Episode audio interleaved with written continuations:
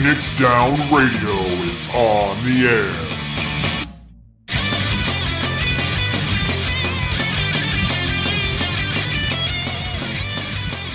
Welcome, everybody, to Phoenix Down Radio, episode number 99. 99. I'm having a hard time wrapping my head around that, I We're can't almost- believe we've gone on this long. right? But no, it's really cool because in two weeks, we will be celebrating episode 100. And hopefully, everybody out there can join us here live at twitch.tv slash Phoenix Down Radio. Uh, we'd love to have you guys around. We may do some really cool things, have some cool people on, and uh, celebrate almost four years of this nonsense and uh, shenanigans that we've had going on here. It's been a good time. Speaking of good times, how are you guys doing this week? Oh man, I did not get to bed until four. Mostly because I finished off the main scenario quest line somewhere around midnight, and then there was a lot of discussing with people and just coming down from it. I've been So good. switching between literally playing this or working, and that has been pretty much it. All Hmm. Lovely. I just basically finished the uh, MSQ on Sunday, and I know Sarah, you just finished it yesterday, right? Mm-hmm. And uh, Talaz, you are damn close to finishing, I'm like a handful of quests away. and it's it's one of those things that just grabs you. I mean, I have, like I said, I basically streamed the entirety of the MSQ from uh, early access to when I finished on Sunday, and I want to say I have over 35 hours, maybe even more. Actually, I I bet I do have more, but it's closer to 50 hours. That's a really solid JRPG. Yeah. Right? Like just straight. and and you didn't have to do a lot of crazy grinding, and it, it all felt very smooth. It was it was I wonderful. got level locked twice, but I have not been doing roulettes at. Yeah. None at all. Mm-mm. What about fates? Nope.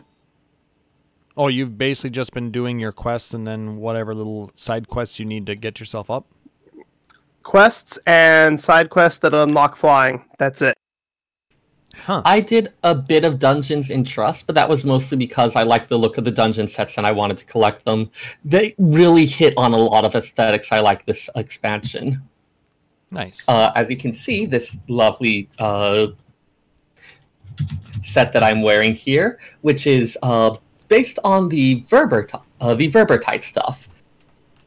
Level 73. Uh, seems like an analog to the real world Swiss. I'm not quite an expert on uh, arms and armor, but something about it just scre- screams Switzerland to me. I feel like I should have a pike. it's definitely interesting. Well, you can always go dragoon. Eh, but they'd have a slightly different armor set. I suppose. Yeah, that one's locked to the job, isn't it? Yep. Actually, since I've gotten a fair bit of uh, stuff from the other ones, what does the maiming set look like? Huh.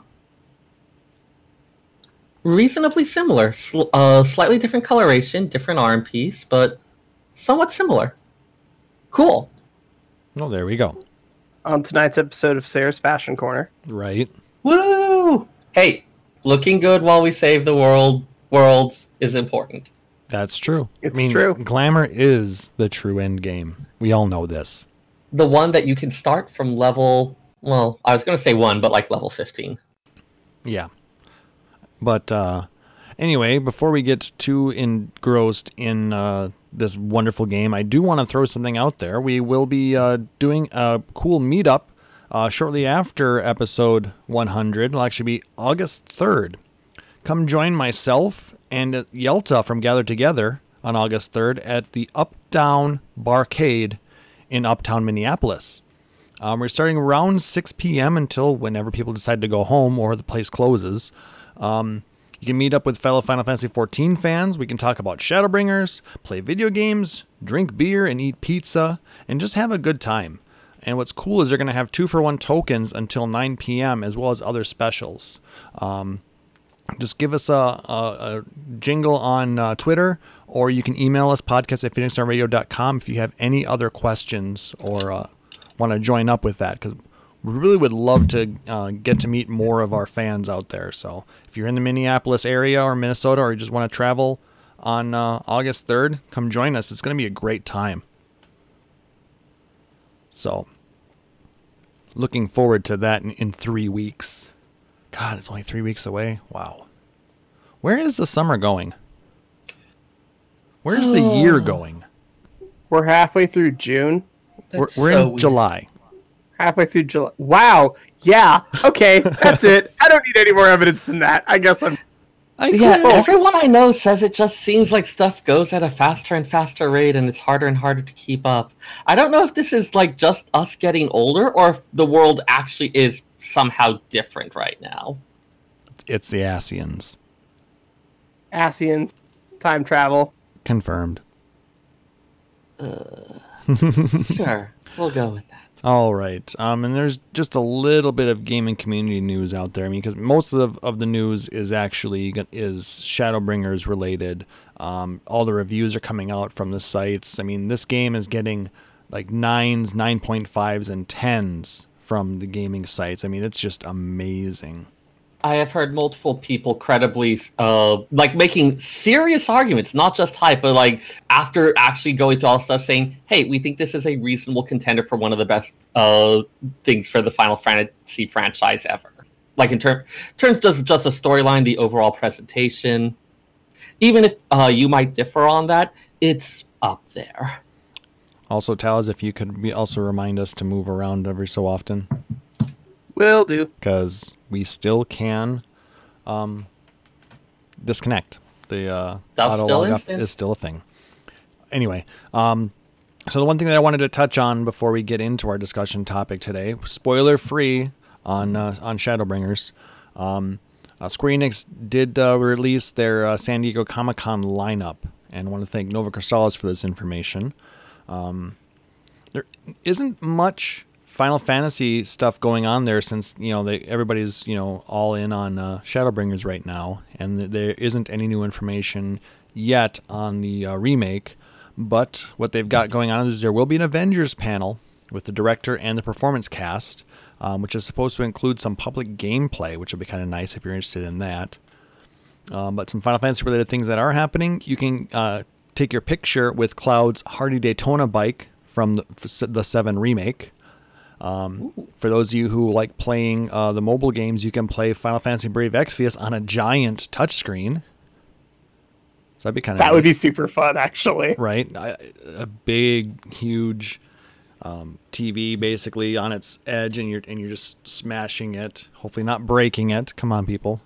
Having people comment on uh, what, how you should be doing the timings to get your skills to line up properly. Right. Um, you'll be able to get a two-sided Final Fantasy VII remake poster featuring Cloud and Sephiroth, as well as a Brave Exvius hand fan. Um, and there will be a sneak peek at some new uh, Final Fantasy four, uh, Final Fantasy VII remake Play Arts Kai figures and the Final Fantasy IX Bring Arts figures. For those of you who like collecting all the, the figurines, That actually is really interesting. yeah. And a lot of stuff. Yes, I mean for those who got the collector's edition for uh, 14 Shadowbringers, um, they'll notice that the uh, um, those figures that, that they're shipping with now are absolutely amazing qualities. So if you like collecting that stuff, you know, there's a reason why it goes for you know 100 bucks plus. It's really good looking stuff. Did you guys get the collector's edition of Shadowbringers? I did. Uh, I got the uh, digital collector's edition. As did I. Yeah, I, I got the, the Dark Knight statue. Nick Nar did as well. And you can check our Twitter feeds if you want to see what that looked like. I actually did an unboxing the day I got it. So it's really cool. But That's uh, exciting. I'll have to go back and check that out. yeah, that would have been on the Monday stream of last week. So anything else going on that you guys are aware of in the uh, community or anything like that that I was not made aware of? I know there are some things going on in gacha, but I don't know if Sarah had a chance to go through any of that yet. Uh, mm, I did not. I have had my attention consumed with this to the point that my room is actually a little bit of a mess. You should be ashamed of yourself. Just kidding. Eh, should, but it aren't. right? No, it's all good. Yeah. Um, No, just been because I was going through at a relaxed pace, but I was also exploring, just enjoying a lot of stuff for that. So, yeah, I have. I've been doing uh, dailies and stuff like that, but I know there's a bit going on in the gacha stuff that I just have not been keeping up. with. yeah. I have been basically consumed by Shadowbringers. Yeah. Consumed by Pretty the much. shadow. Wahahaha. Lucky. Yeah, I can't get that high to do that. Oh my god, that music. Anyway, let's go ahead. Uh, Yes. I have convinced some friends of mine uh, who have a very nice uh, shower stall. They uh, let me take a shower after I got in from a jog. That like pretty much play that music, get some forest sounds in there. You could totally turn the place into a spa experience. Is that not like spa experience music? Oh god damn it. Now I'm never gonna look at the Great Wood in the same way again. Do you mean the Great Great, Wood music is so fun, though. It is. the It- Great Wood Norvrandt's premier uh, getaway for rest and relaxation? Oh god damn it, Sarah. You you could totally get a job as a Norvrandt uh, um like a tour, Tour and travel um kind of person. I already have half my sightseeing log filled in. I'm I'm about a third of the way That's through. awesome. God, I love the sightseeing logs so much. I have like a quarter of mine just because I see them and I'm like, I want to try to get there, and then I'll get there and actually bother to spin the camera around to try to look at everything Right. to just be like, okay, what cool thing do they want you to see? Mhm. And I'll sit up there and let the day transition. I'm like, oh my god, this is so cool. Wait, the day transitions? You mean it's not just glowing light all the time? Shock. Spoilers. Oh. Anyway, so Anyways, let's move on. We're going to jump into our discussion topic here. Um, we're going to start by talking about the zones.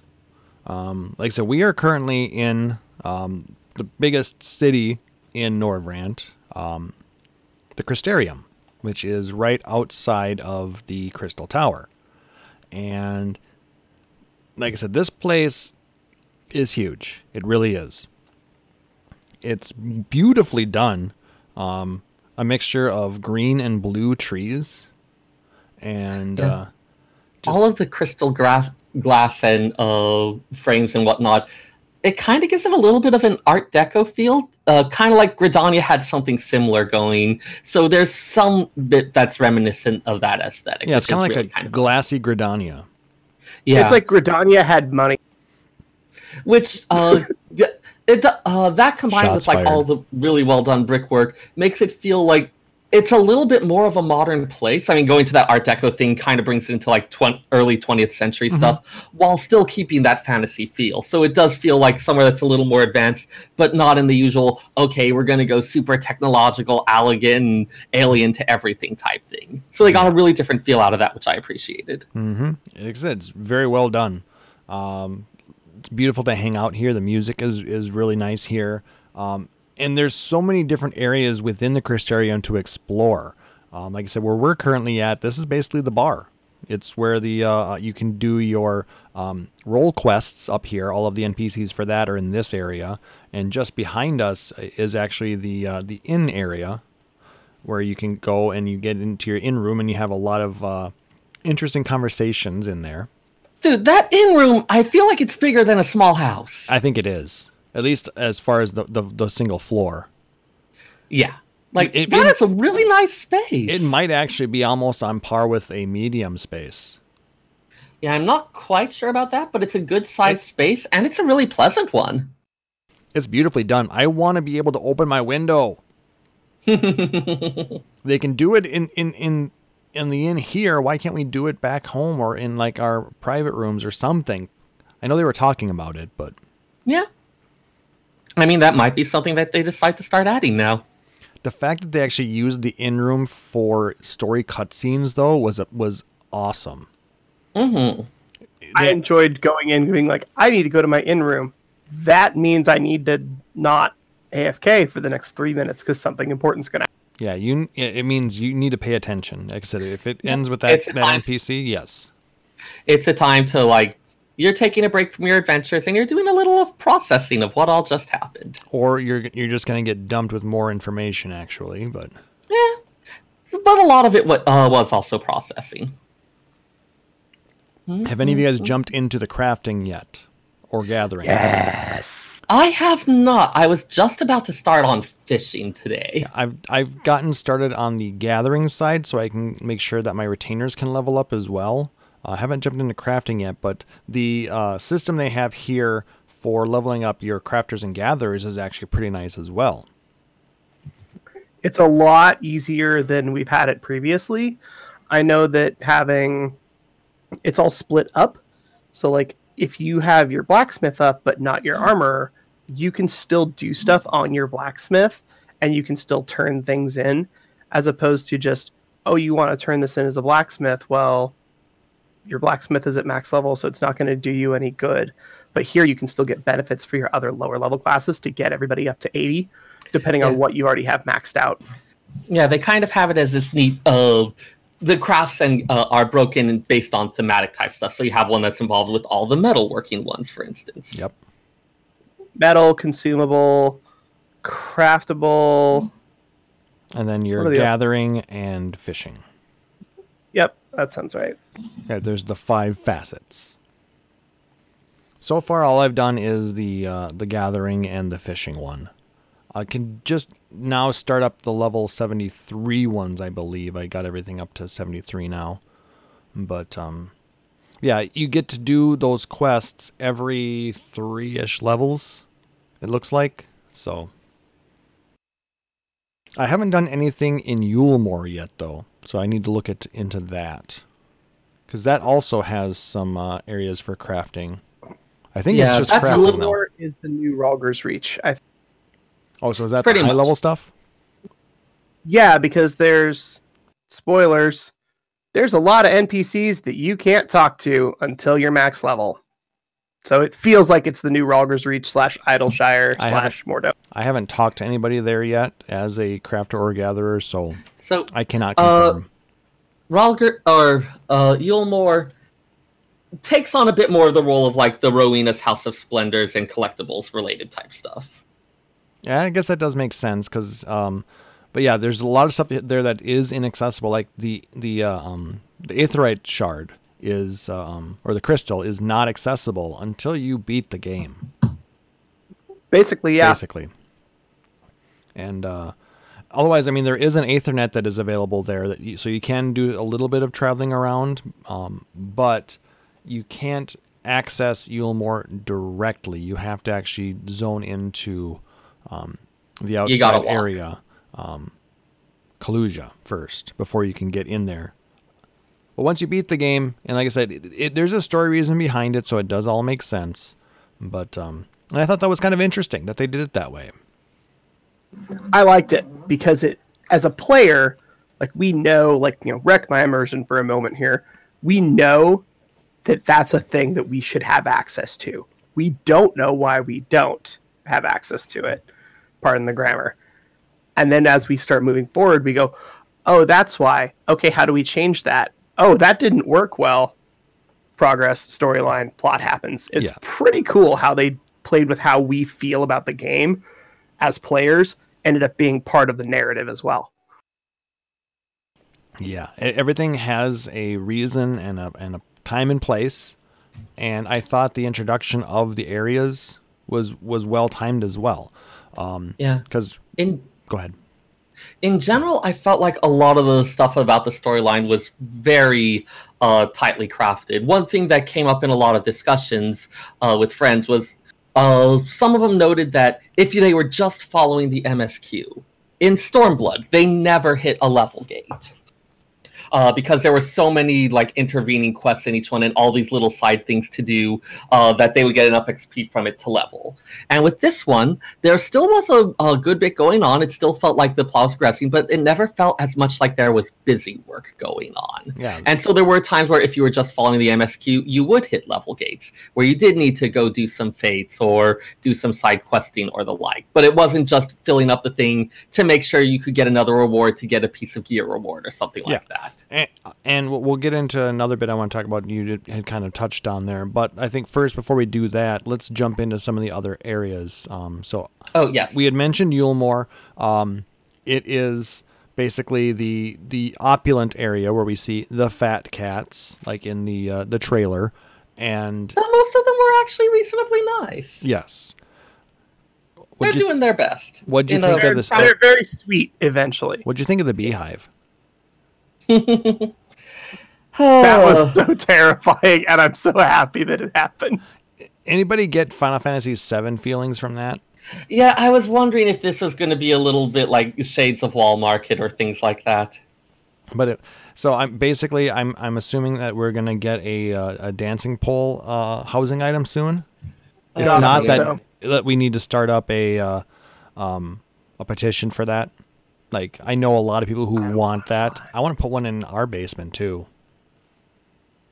But uh, yeah, did, did Ian in in chat saying became the prime ERP spot? Do you think it took over the uh, um the spot for those at the uh, um the quicksand on uh, on Balmung? anyway, hey, on, let me text uh, Remix and Emmy, and we'll find out. Or Oh, or do we still? I'm have sure to they're going to love that question. anyway, um, beautiful, uh, beautifully decorated area inside the the city. Um, very very dark and uh, um, foreboding outside. Um, very much a shanty town. Absolutely. You know they're Mhm. they're Which I utilizing. cool. What? Like it was so cool to not have to be like, oh, look at the pretty cool thing that's built of castles and dreams and magic. And it's like, no, look at the pounded steel and garbage that we have put together into shop. Yeah. I mean, they're Like- literally using the things that were tossed aside by the residents of Eulmore to get by on a day to day basis. And wreckage from uh, the disaster. Yeah. Uh, but yeah, like I've used the term uh, repeatedly, but this really felt like this is a world that is on the brink. This is something where people are like on the edge. And on edge.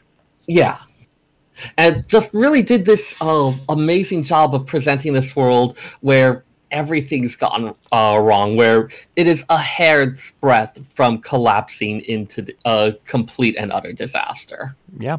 And so let's just jump in and talk about the areas outside of the major cities. That will be Lakeland and Kholusia. So Lakeland is the area just outside of the Crystarium, and it really, really does have a Mor Dhona kind of feel. Yeah, like this is Mor Dhona if uh, us got if the Agrius had not gone crashing into it into the center of the lake. But it is. Basic. Go ahead. I was gonna say like Mor Dhona. It feels like Fort Jobb was kind of the Mor Dhona center, but instead of having everything go wrong and not have the money or the equipment or the people or the safety, now here it's like, oh yeah, we can continue to grow, we can continue to make stuff, but there's only so much that we can make. It's a really good outside of city. Yeah, and Mhm. there's a couple other uh, fort areas outside in that area. Um, that that and what's cool is they actually get utilized through the storyline. So the Yeah. entire area really feels alive. Yeah, there were a number of uh, instanced uh, events where we uh, direct operations between various parts of it. We get to hear about how these uh, various fortresses have been used in the hundred year battle against the Sin Eaters. Or we talk to a certain somebody about going to a certain some place in another zone. Yeah. And I'm not We gotta say- work on how you communicate vague stuff. That's What? too vague. Well, those who know what I'm talking about know what I'm talking about. I don't know what you're talking Oh. about here. It makes a big bubble. Ah, okay.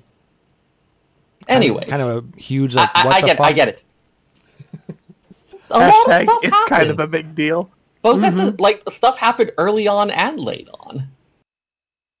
Yeah, I mean it's a zone that gets utilized quite a bit. Um, same Mm-hmm. with um, Kholusia. Kholusia is actually one of those areas that is uh, um, level split. You've got the lower area that you have access to basically right away in the game, because you have a choice to where you want to start go uh, for the first set of missions. You can either go to Kholusia and uh, meet up with somebody, or you can go to Yeah. another area we're going to talk about in a little bit, Amh Araeng, and meet up with another person. They actually did that. Yeah, they had uh, both of those zones uh, were levels uh, split, where it was still kind of similar throughout, but you got to look at a different face of it. You get to get details filled out. Uh, the music changed uh, in those zones, and in fact, there was a lot of music, z- uh, just like zone music, changing throughout. Mm-hmm. Uh, so it really gave a different feel. Uh, it felt like uh, places that were changing, uh, that were very much alive. Yeah, it was, like I said, the way that the areas were introduced to us, I thought was done very well. And it wasn't overly crowded with enemies, but when I first got to those areas, I had to be careful about where I ran to hmm because there were some decent sized enemies that would uh, like a, a level 70 adventure for lunch. Man, my chocobo has not been out this much in a long time. Oh, are, are you, as as your choco bro or a, Yep, as a chocobro, just coming around with me, helping me. out. Oh yeah, I actually brought mine out quite a bit too as I was leveling, especially during fates. Yeah, they do have a number of mechanics to encourage people to continue to do fates, uh, even after the XP uh, bonus that you get for it. Yeah, we can talk about that in a, Yeah. towards. We'll get to that, we'll yeah, get to that. exactly. Um, but the, the the Kholusia area, like I said, it was that. Like I said, definitely reminded me of the uh, the Limsa Lominsa, um, La Noscea area. There we go. Yeah. Dude, Kholusia, when I first saw it, I was like, is this 1.0 Limsa with a different color palette? It kind of did feel that way, didn't it? Yeah, It there are so much like that. there are a lot of areas that are very uh, fairly reminiscent of bits of 1.0 just because hey you do have this similar geography that maybe it's taken a little bit of a different path through stuff but you're starting with the same underlying geography Mm-hmm. And then we had that other area we were talking about where you could split off to go to instead of Kholusia. That would be Amh Araeng, which definitely is a is a desert area, much like Thanalan. yeah uh, not just in uh, being a desert, but a lot of stuff with mining operations. People often think of Thanalan as being Ul'dah, the desert reaches to the south, but they forget about stuff like uh, northern Thanalan with the uh, ceruleum uh, drilling, um, the Amanaging of abandoned mithril mine, lots of various mining concerns throughout Thanalan as well. So that's one that was also really well represented there. Yep, mining used to be a, a huge thing in the Amh Araeng area. The uh, the flood kind of uh, ruined a lot of that, but uh, there are still a few people that make their living on that. Most of it is now done with, with trade uh, with other areas. Yep. But uh, And it was interesting to see not just uh, and the Crystarium, but the remnants of uh, two other major cities, uh, one in Amh Araeng and one in another area. So it was like that again. I think drove home the whole like, hey, this is a world that is in bad shape. Not just the city having a small number, but being able to see the scope of what had been lost in it. yeah, let's go ahead and talk about that other area. That would be Il Mheg, which is now the domain of the fairy folk. Yeah, this would be normally in our world. It'd be where you'd find Kurthus and a lot of those northern mountain ranges. But oh my god, is that a beautiful area? It's one of the most gorgeous in this expansion. The music's super fun. The color palette is super Oh, it's fun. bright the as side quests hell. are interesting. It's like, where did this come from? Like, why is this in this expansion? And then you realize because we need that kind of lift and we need that kind of levity inside of a Shadowbringers expansion. We need something bright Yeah. and colorful and silly. And even then, you've got plenty of ruins. You've got plenty of stuff to show what came before and what's been lost. Yeah. Like I'm, as I said, I'm wearing uh, th- this iron style, but you also see a lot of the buildings. You see a lot of that architectural one. As I said, it kind of gives you the feeling of like the uh, various Swiss mountain uh, kingdoms, chalets, all sorts of stuff like that. Beautifully done, uh, especially the ruined area underwater. I don't think that's a spoiler to say that, but Yep. I think they showed it in the uh, benchmark. There is like a, a section of it that has been flooded and that you can swim around and explore a lot of those ruins underwater as well. It, just a well done area. But I, I would say probably my favorite area would be the Rock Rak'tika Greatwood. Which One, two, three, Lahi.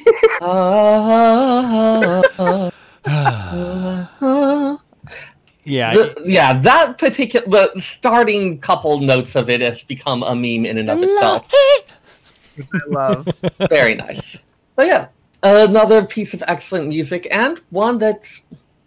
Uh, I used to talk about 1.0 uh, Black Shroud, how it felt like the forest was kind of closing in on you and also concealed all of these uh, secrets in it. And Rak'tika, I felt like captured a bit of that. Oh, Of a place that not only is like in some ways a little bit oppressive and dangerous and you do not mess with it but also that conceals all of these deep hidden things within it Oh, I mean, it, it- like I said, I really got FF12 vibes out of the Rak'tika Greatwood. Mm-hmm. But I mean, it is Second to beautiful, um, but it is dangerous. Um, the music really just sucks you in, and it it, it makes you, your travels through there um, fun. And it, like I said, it, at no point does it really feel like it's a forced area. It's really do- really well done. You're gonna hear me say that a lot. Mm-hmm. I was really excited. That was actually the first zone that I got flying in, just because I knew that I was gonna want to be in that zone. a lot. ah Yeah, but I mean, there are a couple of spots in there where it's difficult to fly between. This is another zone that's kind of level split, um, though you get access to it a little bit easier. It, actually, not far from when you're introduced to the Great Woods, so it's not all that long, but you are blocked off until you hit certain points within the storyline. And I'll go ahead and mention because I think I know how to talk about this. Uh, we do know that we were told there would be six zones. There is a sixth region. Uh, not only was I impressed with the region itself for reasons that I think anyone who's been in it would find obvious, so I and I don't want to go into the spoiler stuff of it, but the dedication that th- they had to making sure that no information was accidentally revealed about it. Yeah. Uh, if you're looking at the orchestrion list, it says somewhere in Norvrandt. If you're looking at map stuff, so many things are marked with uh, question marks or just uh, concealed entirely. Like uh, entire sections of map got it, little dots and tracking things added after game events. It is really good about keeping that information from you and not letting you accidentally interface spoil yourself, which Oh, I was yeah. really appreciative of that attention to detail there. You I think it's because they blew that a couple of expansions ago. If okay, hold Talking up, about- you talking about Heavensward Law? spoilers. Heavensward spoilers. Uh, Raubahn's arm. Like there was a straight up title and like uh award or whatever. So you log into your PS4 and it's like your friend has achieved this title from doing this event. Right. You're like, dude, thanks, appreciate that. Now or I the know. time or the time when the title reward was Papalymo's final witness. Yeah, That was crap like one. that. It's like, dude, come on. So Yeah. now they spend a remarkable amount of time making sure that we don't do that. As a player, that's incredibly nice to be able to really see something, and like you said, not be playing on the interface and spoil part of the narrative. Yep. So Mhm. I can't wait till everybody gets a chance to go there to this area. The, what, how they represented it was amazing, and the things you find down there are just uh, mind blowing. Not just that it was mind blowing, but it ah, it evoked a lot of emotion. And a lot of questions. Yeah, but I mean, like, Oh, I have so many questions after this expansion. Yeah. Holy crap! Yeah. Oh, I've got a plenty too. But like, we've had them give us que- uh, questions and intrigue us with storyline before. They've done that a lot. This one evoked a lot of emotion, a lot of feeling. Like, ah, there was a lot of like sadness and reflectiveness and a lot of being of like empathy for the difficult situations that some characters uh, were facing. There was definitely a lot of that at in, at the end bit of the the storyline. Um, Yeah, and so I think they did a like they took a a, a tale that in terms of, of some of its tropes is stuff that we've seen before, but the way they told it, what they conveyed about the characters, about what had happened, about how this had been, uh, how people had reacted to this and thought about it, just the way that they delivered that all, it felt like a little bit of an emotional punch over and over. And I was really impressed with how they managed to marshal that and put that all together. Yeah, it was the type of punch that was just perfectly needed at that point. Yeah. It, it, it Well, was anytime they can use the writing to really like tune into the fact that we all are intrinsically motivated and we want to see this through. We feel like warriors of light. We want to be part of this story. They're utilizing that to make us more interested and make us continue. That's really impressive. Ian, you're very close to getting to this area. Just keep pushing through the storyline, all right? You're level 78. It's going to be accessible very soon. You're right behind us, dude. We got you. Yeah. I mean, like I said, we don't want to ruin it for anybody. Like I said, that's two weeks from now. Oh yeah, two weeks from now, clubs are off. Buckle yeah, up. we are going spoilers uh, for our 100th, so. I mean, that's also when they're uh, putting access to Phantasmagoria tomes and stuff like that. So Exactly. Wait, I think they also Spoilers. figured that four frame. weeks is reasonable. Just kidding. Cloud, I appreciate that they made it four weeks Oh, this time. thank you. Thank you. There we go. Um, all right, so let's talk about those dungeons. Um, Yes. okay, Sarah, help me if, if you think some of those names are a little bit spoilery. We'll we'll avoid them. Uh, let me take a quick look here. I think the first one it should be fine to mention the name Holminster Switch, which is a small village in the Lakeland area. Yeah. For most of them, I don't think the. I tend to have a slightly more relaxed attitude about it, but I don't think anything except for the uh, level seven, uh, level seventy nine and onward. Okay, we'll we'll we'll save those then, but we'll Yeah. we'll say that Knowing of the existence of a place, I don't think necessarily spoils a lot. But so we have uh, Holminster Switch, that village in the Lakeland region. Yep. Um, the way that they initiated or how they put bosses into that, holy shit. I have never been terrified in a dungeon, but I came really damn close on this one. I, I Yeah. no, I, I, I had a different reaction, and like I said, we'll get more into that when we get into the spoiler cast. But there's one boss where it's like, do I really want to fight this? I That's- think everyone had that reaction, Yeah. or they felt something about that boss. Yeah, there was something And about if you go in with go in with your trusts, you get a really cool experience if you go in with your trust. yeah. I'm probably the only person who hasn't used trusts yet.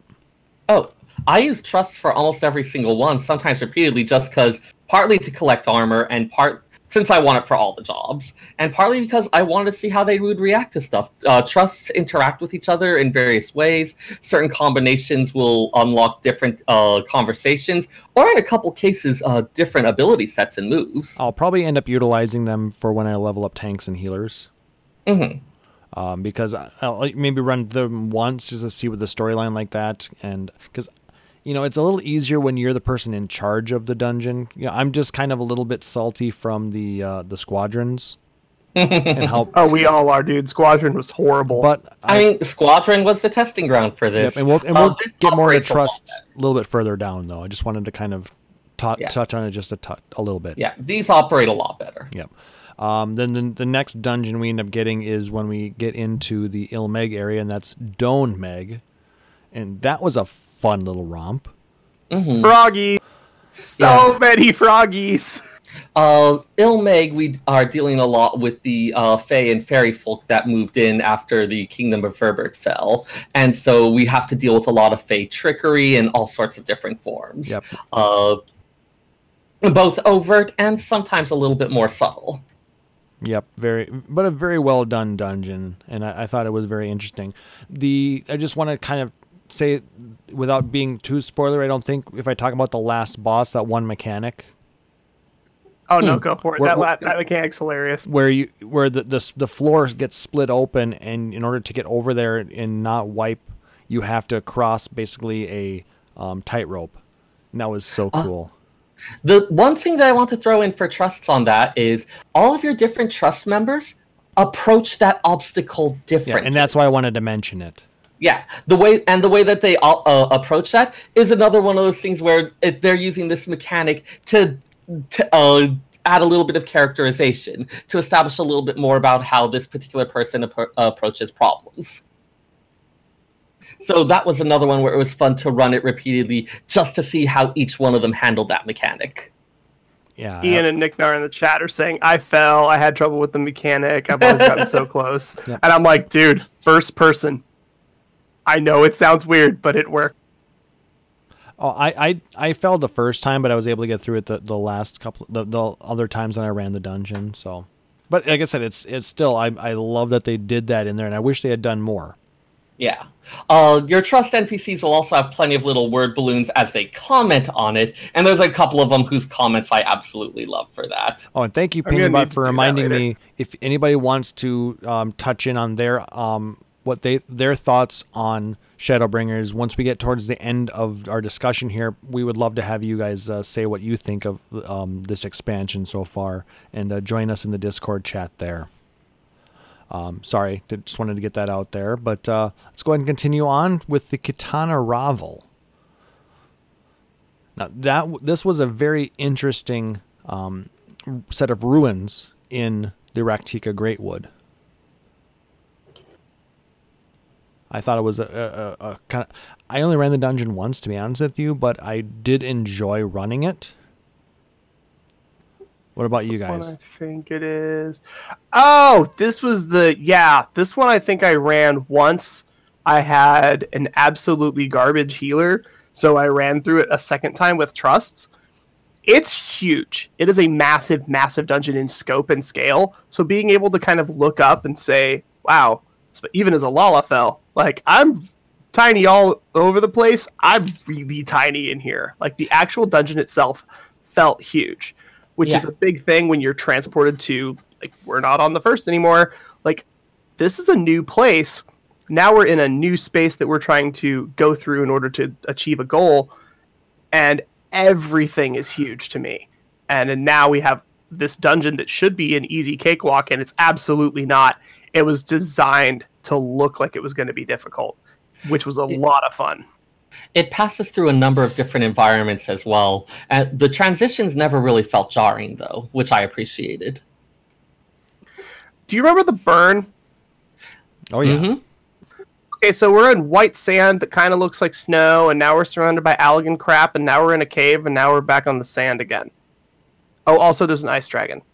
Just like what? That didn't make any sense and felt super janky. This does not. The Qitana Ravel actually flows together really, really. Yeah.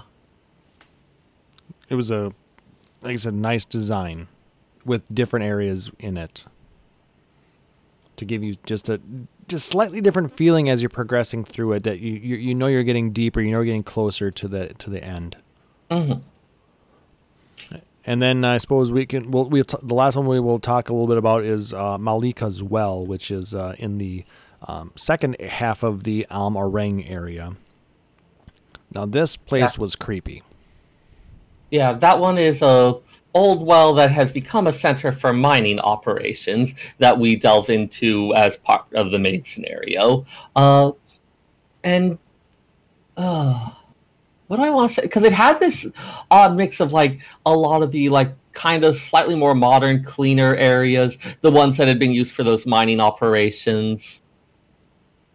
Uh, and then especially in a lot of the later parts you have it as we're going deeper in becoming more like uh how do i describe it kind of like reclaimed kind of taking on this creepy foreboding aspect to it That sounds about right. Like there, we started off in spaces where people have been here recently because we still have to mine, and then we keep digging, and it's like, oh, we might not have used this space in a while, and then we get in and go, oh, we definitely haven't used this space in a while.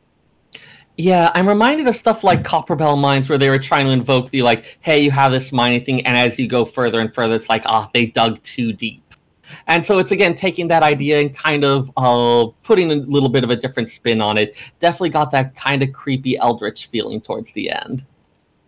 Especially with uh, the boss that was there being unusually strange and like otherworldly. Yeah, like even compared to the other ones of its type it was unusually so. But it was I feel like I can say best boss, average dungeon, but I think that was one of the best bosses. Yeah, I was gonna say I really enjoyed that boss fight. I've run it several times. The mechanics it turned ended up feeling after the first uh, couple times like the mechanics of it felt really really simple. Like it definitely had a lot of cool factor, but once the oh wow wears off, it didn't quite grab me as much. That's fair to say. I'll let you know after my tenth run where I'm at. Yeah, I gotta get them clothes. That's true. Got to do the fashion corner. Yep. And then there are, just so you guys are aware of it, there are four other dungeons um, after this. Um, one at level 79, and then three once you hit level 80. Yeah, you've got your traditional final dungeon and then two uh, post game dungeons. Which Uh, they're all very well done. Yeah, the standard that they've had for a lot of these expansions has been uh, uh, trial at uh, le- at three and trial at seven, and they delayed the trial uh, to the uh, seventy nine instead of seventy seven. Which coming immediately after the dungeon, the level seventy nine dungeon and trial together themselves felt like they could be an end game, felt like they could be a leading up to a conclusion. Oh, yeah, they definitely could I- have. Agree. And the you get out of the dungeon, and then it's like, okay, you can't turn in the quest that sent you here yet. You now have to do this trial too. It's like I have to. What are you serious? Like I'm going to, but holy crap, that was a not an expected turn for how I had to progress. Yeah. Like it uh really just a lot that part of it, the whole environment that you're in, what you had to do to get there, that in and of itself would have been something worthy for the ending of a game. Yeah, but they brought it even further, and it was not Yeah. just a little bit of story. There was at least five more hours of story after that. Yeah, they like upped the stakes a pretty good bit there. Oh, yeah. I was reminded a little bit of like something like say Final Fantasy VI, where you go to Thamasa, you have the stuff with the Espers, you feel like okay, we've reached this conclusion, and then something a little unexpected happens, and it's like, oh dear, the scope turned out to be more than we thought. I'm dealing with that in five. Like you're like, oh, we're getting to a cool part in the plot, and then it's like, and now you have a character dead, and you're on world three, and you're like, I'm on what? it's like I've been playing. It's a job-based game. I've been playing for 55 hours. What do you mean I have a third world? Let's see, we take them and mash them up, and now you can ride around the world on a chocobo. Do, do, do, Oh, Boko-san. Do, do, do. All Oh, right. So I think there actually is someone who will reward you if you can ride around the world on a chocobo. I remember that being one of the random side quests. All right, and then there were f- three trials available in the game. Um, one we'll talk about, the Dancing Plague. That one was shown off, and that was the uh, fight that was at like uh, um, E3, Mhm. and p- pits us up against the uh, um, the, the Pixie King, Titania.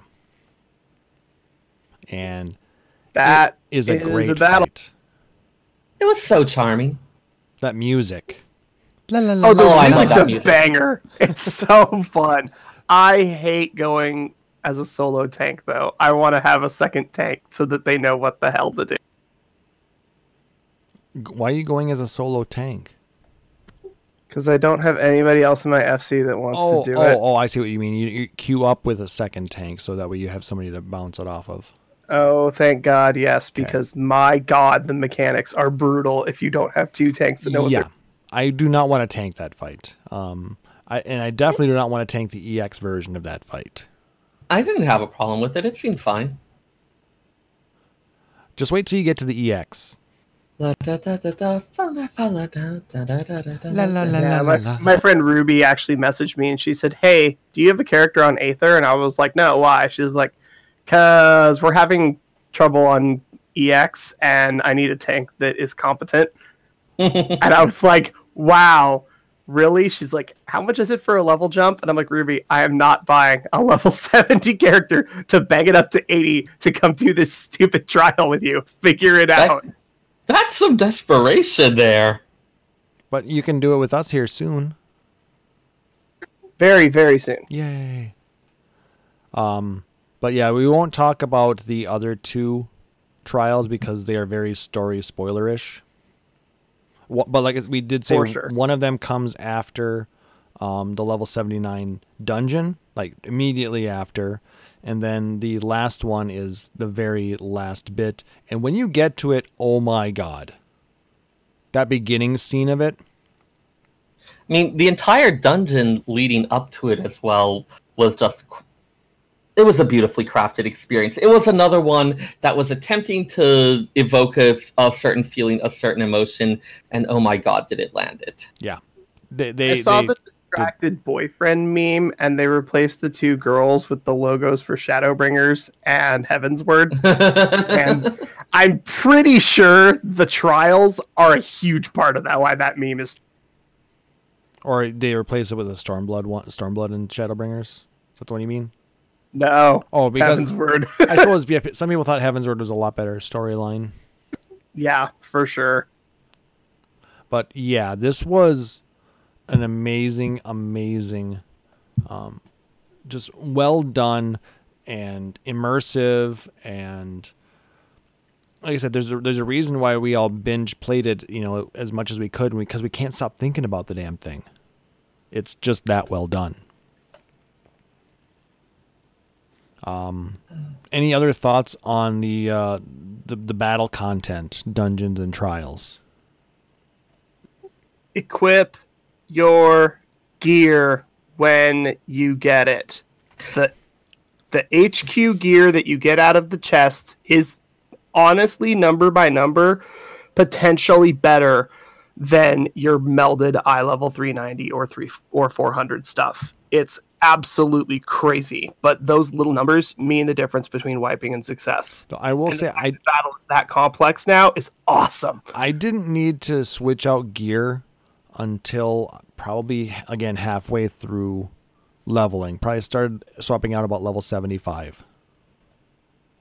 And the weapon lasted me all the way until um, 78 or 79. Something like that. I mean, I could have gotten by with it, but then again, I had all 400 gear melded plus a, uh, a, a, a god bow.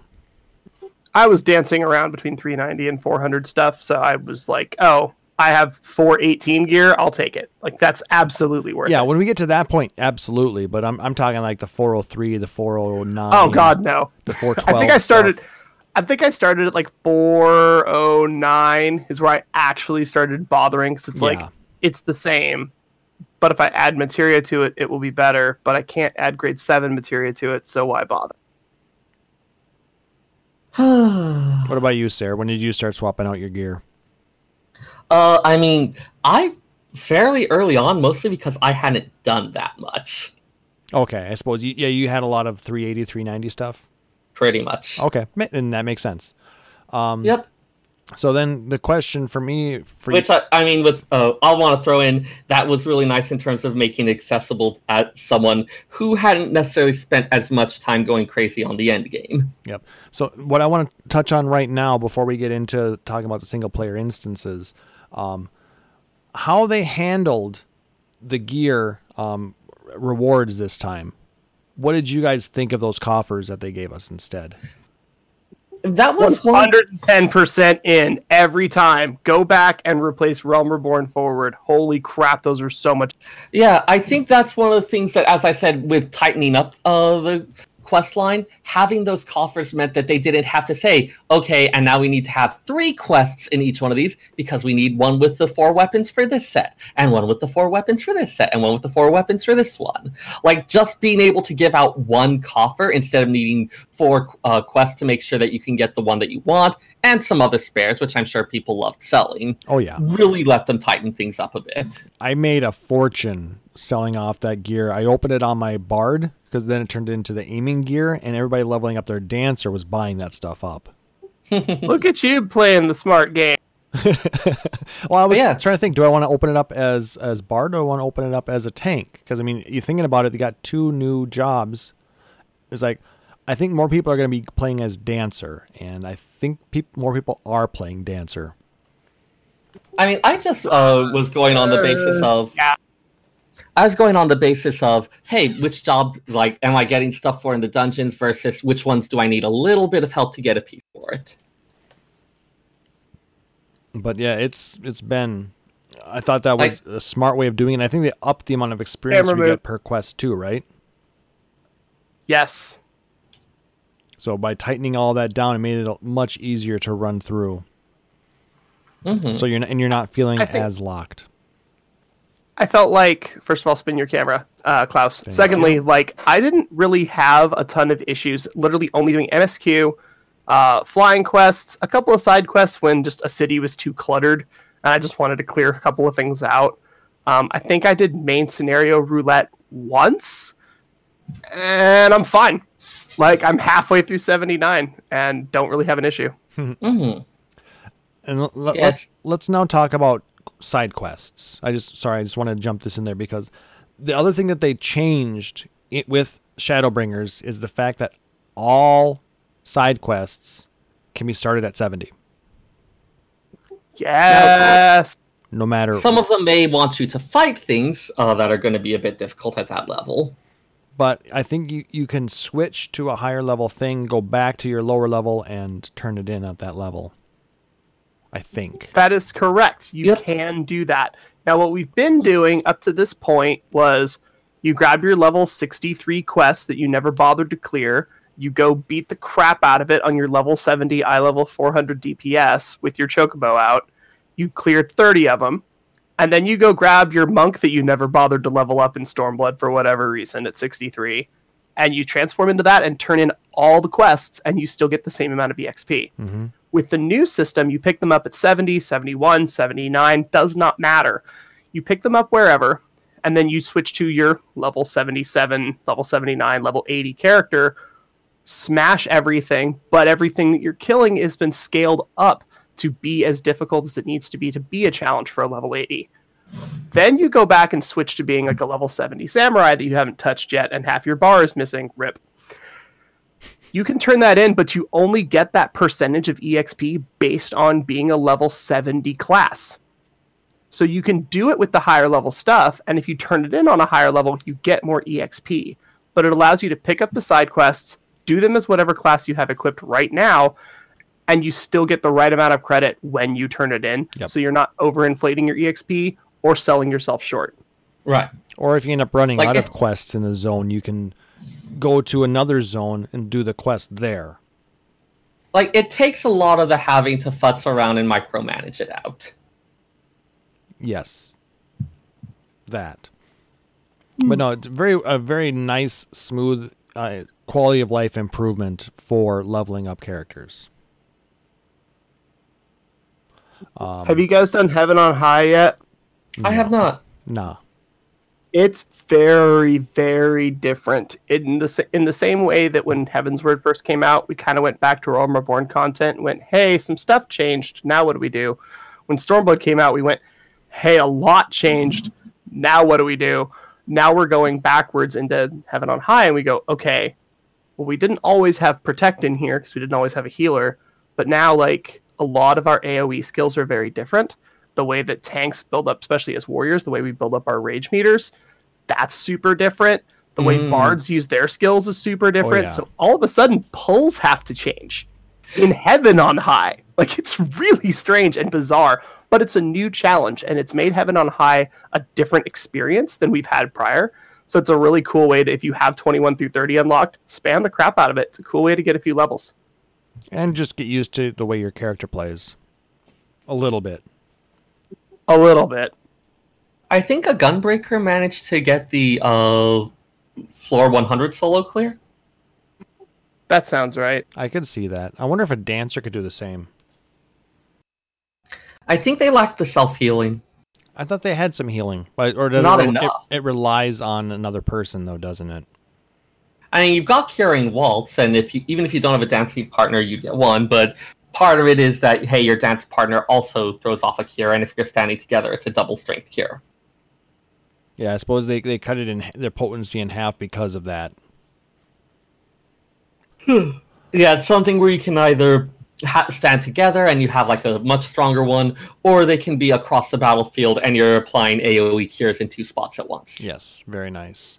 Um, okay, so let's continue on. And the next thing I have on the list is single player instances. Now, there were a few um, fights that you had to go through with yourself and the NPCs.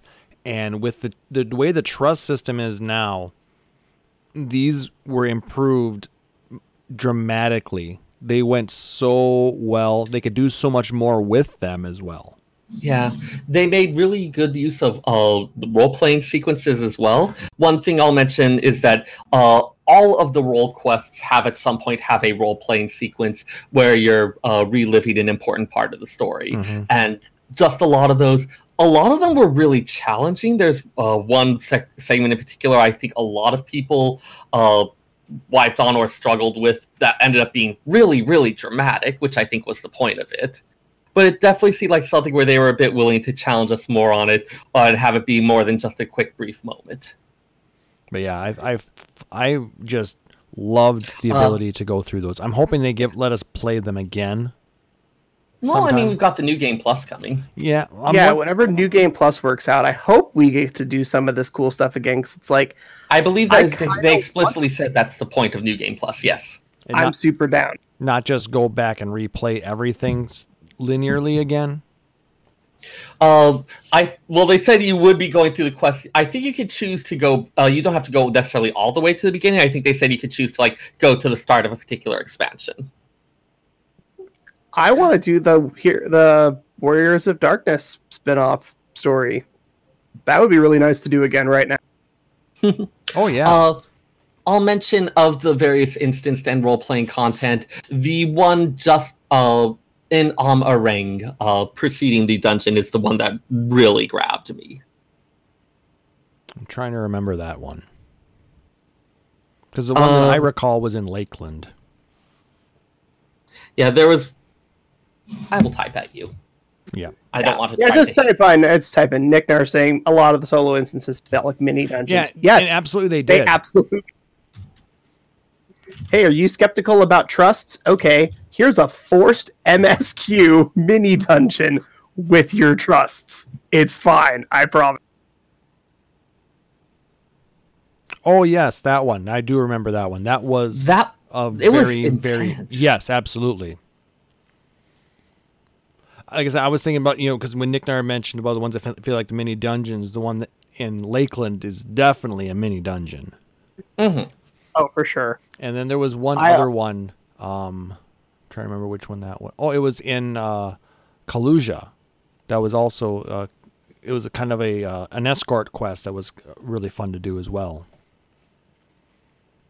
The escort quest was interesting because I messed up and had to do it again, and the weather changed. And so I got to do it in two different sets of weather, and I got to see the whole environment differently. And the mood of the quest changes a lot when it's raining. I bet. Huh.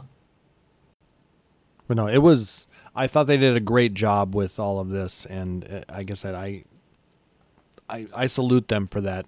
Basically, with this and then the trust system, you can play through the majority of the game solo, minus the Yeah. the trials. Uh, I know a cou- I have a friend who has social anxiety who always stresses a bit about doing group content, and uh, they were saying that what was it that the trust system allowed them to go through and like practice a little bit, and then they felt a little better about uh, going with others because they didn't feel like oh I'm going to mess something up and look stupid. I mean, I'd like it if they could like work on the anxiety issues as well, but like this is a good start. Yeah, and, It's and- a really good stepping stone to be like, oh gosh, why didn't you know mechanics? Do you not read your tooltips? Grumble, grumble. It's like, no, I've beaten this boss multiple times. I know what's about to happen. So I, w- I know what my role is here. Like, it's a really helpful thing. I'm super happy they added it. Yeah, it was good stuff. So let's jump into the trust, since that's basically where we're at at this point. Um, like I said, I can't speak as to how well they work within the dungeons, but it sounds like you two have had quite a bit of Oh. experience on it. I can tell you so much. I leave it in your hands.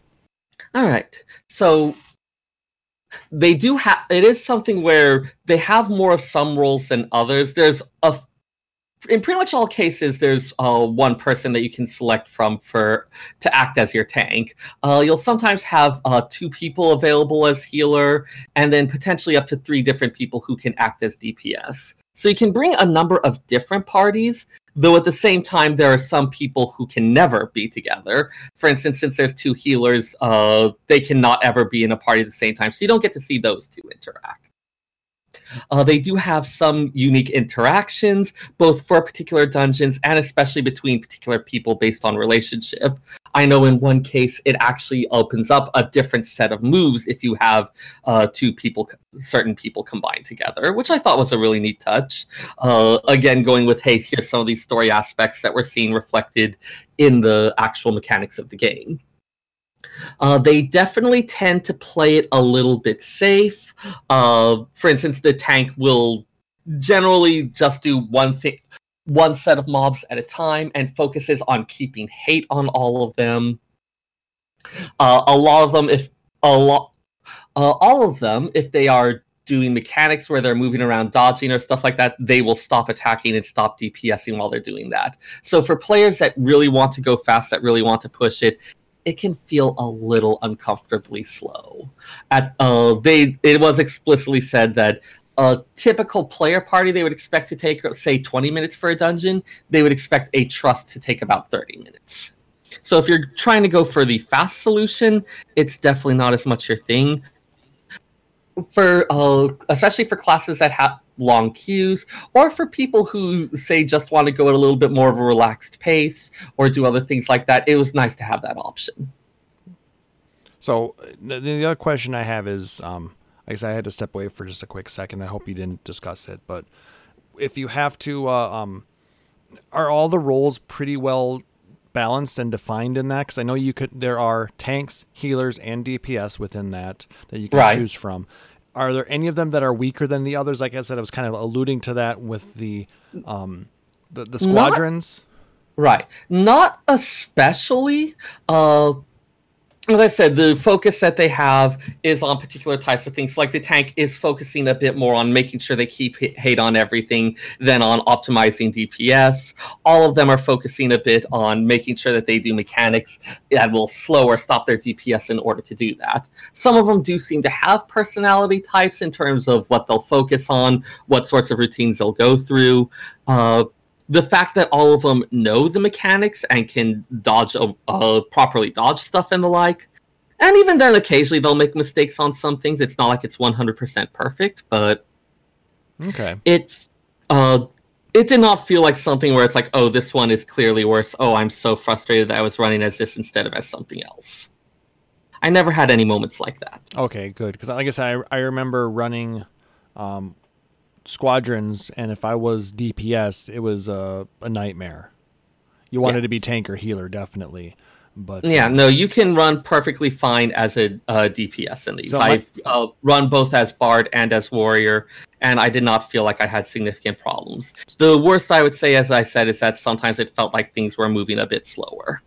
yeah, if you're used to running it fast, yeah, don't don't expect it to be a uh, something that'll be happen. You won't be setting any record times, No, and they don't do full pulls. I'm sure if you have them tanking, correct, yeah, they will do one set of mobs at a time. which is fine. And especially if you're trying to learn a new class, it's a great way for you to actually learn how everything goes mm. first. Yeah.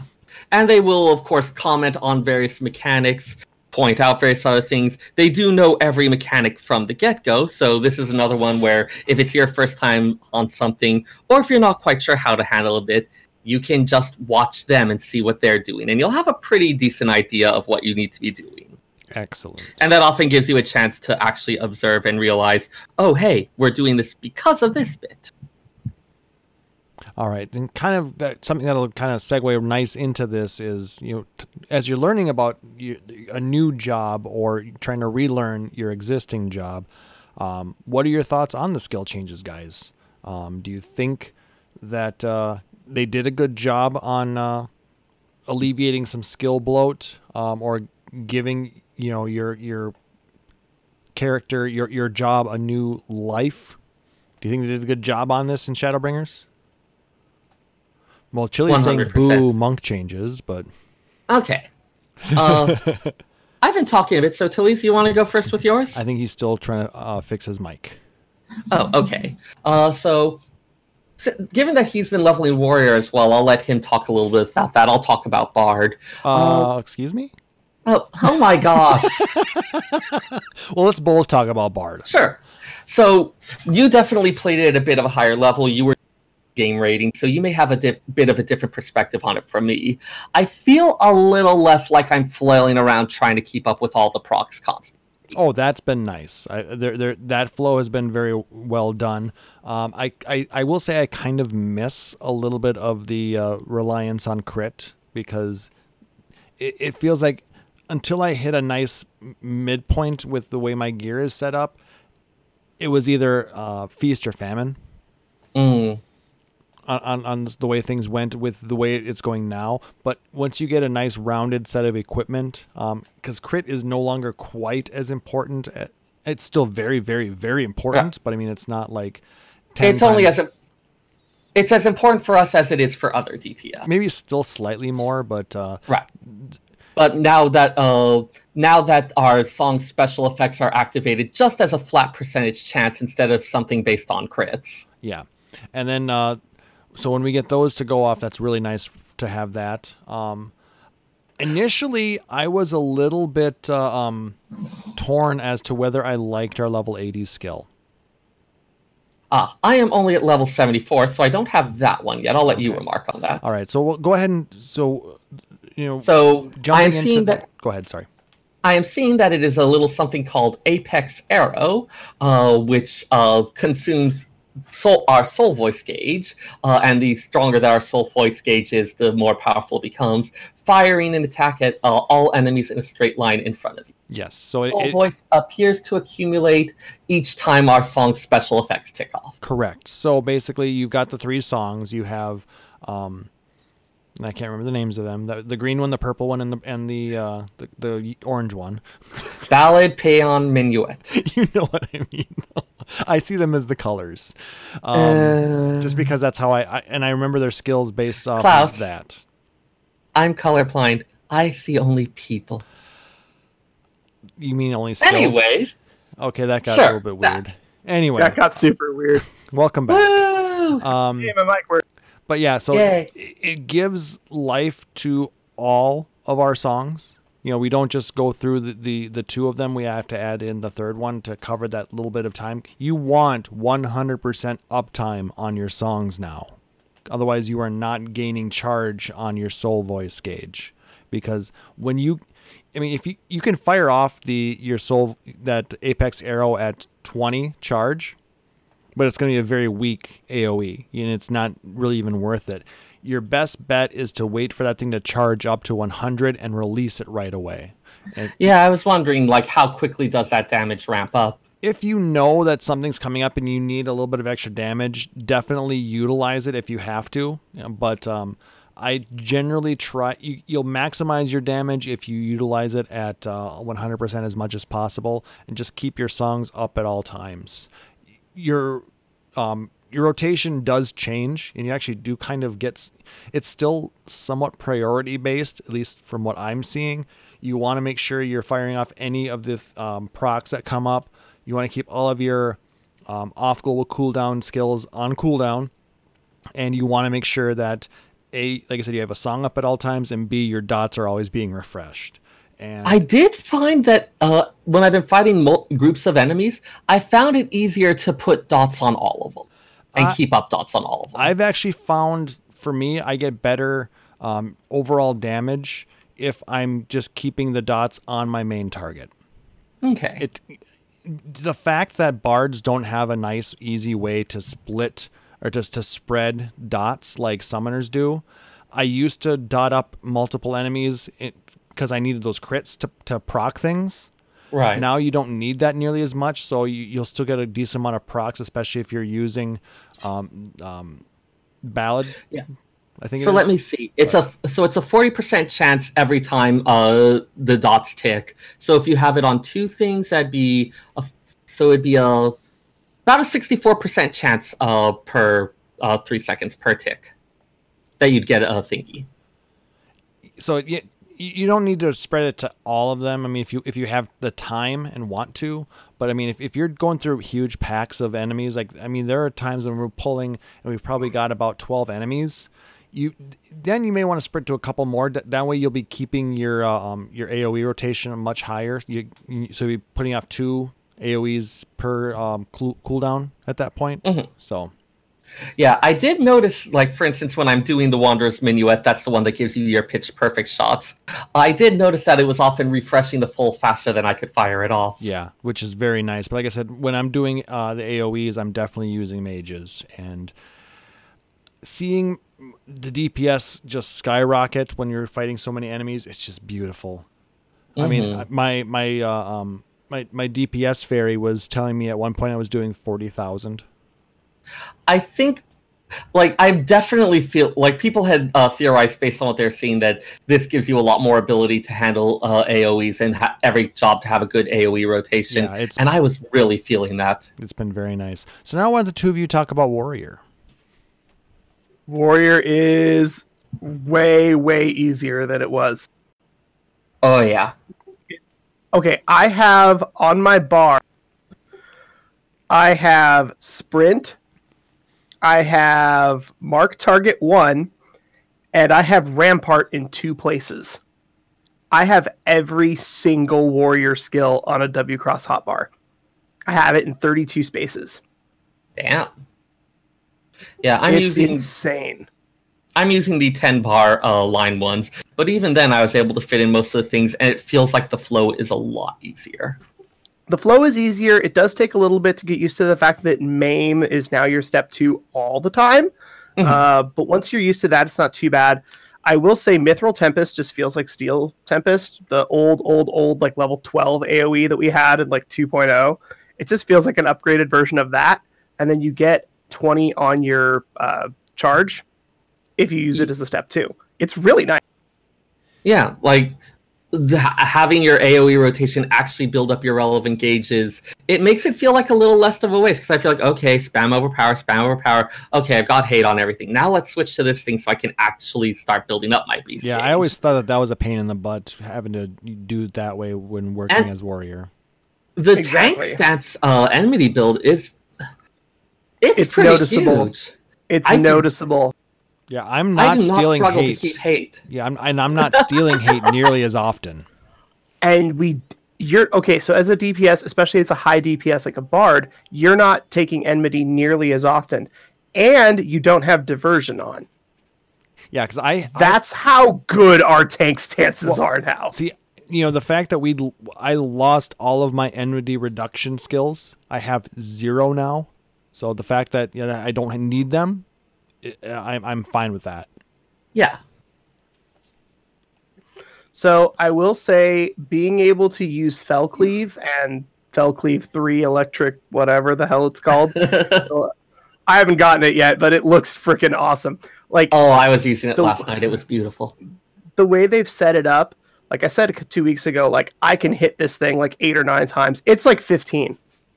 Like you get your skill speed up to like 1600, and if you time your skills right, you're hitting a fell cleave like every four button presses is a fell cleave. It's insane how fast you can charge it now. Leave. Uh, So then and- you throw direct hit on there, and then you throw critical on there, and then you just go in and just crush everything. It's been such a blast. and it's so nice like popping the infuriate and knowing you're going to be like before i had uh, the love lady skill i would pop it just to do the uh, chaos cyclone it's like okay Because it's all the- that good. yeah it is like a higher damage base c- guaranteed critical direct hit that one was an aoe so it's like okay all the monsters are now firmly lodged on me It also makes it. I don't know. Did they shorten the cooldown of provoke? Because it feels like they did. Because I'm using it a lot. Uh i'm not sure let me check really fast I don't even remember, but I know that I'm actually utilizing provoke a lot more because I know that I can take on more stuff.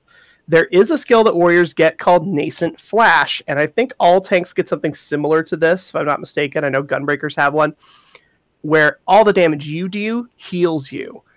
Just like we used to have Bloodbath, which went away when it became a DPS skill, and now we have it back, but it's It's called Nascent Flash. You heal when you hit stuff.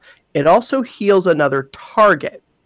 So if you set up a macro, you can actually set it to auto target your position two in your party list. If you have your party list sorted as tanks, healers, DPS, you will almost all you will always hit your secondary tank.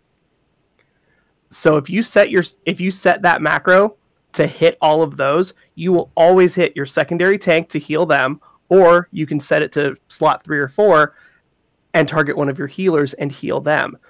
Hit your so if you hit your nascent flash and then you hit um, bah, what is it? Uh, inner release, and then you start going crazy on decimate, you can full heal a healer from borderline dead.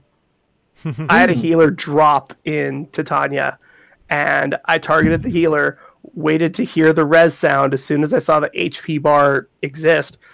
I hit it, and then I went absolutely crazy on Fell Cleaves and healed the healer faster than the uh, they could heal themselves. Uh, It did was just- bizarre.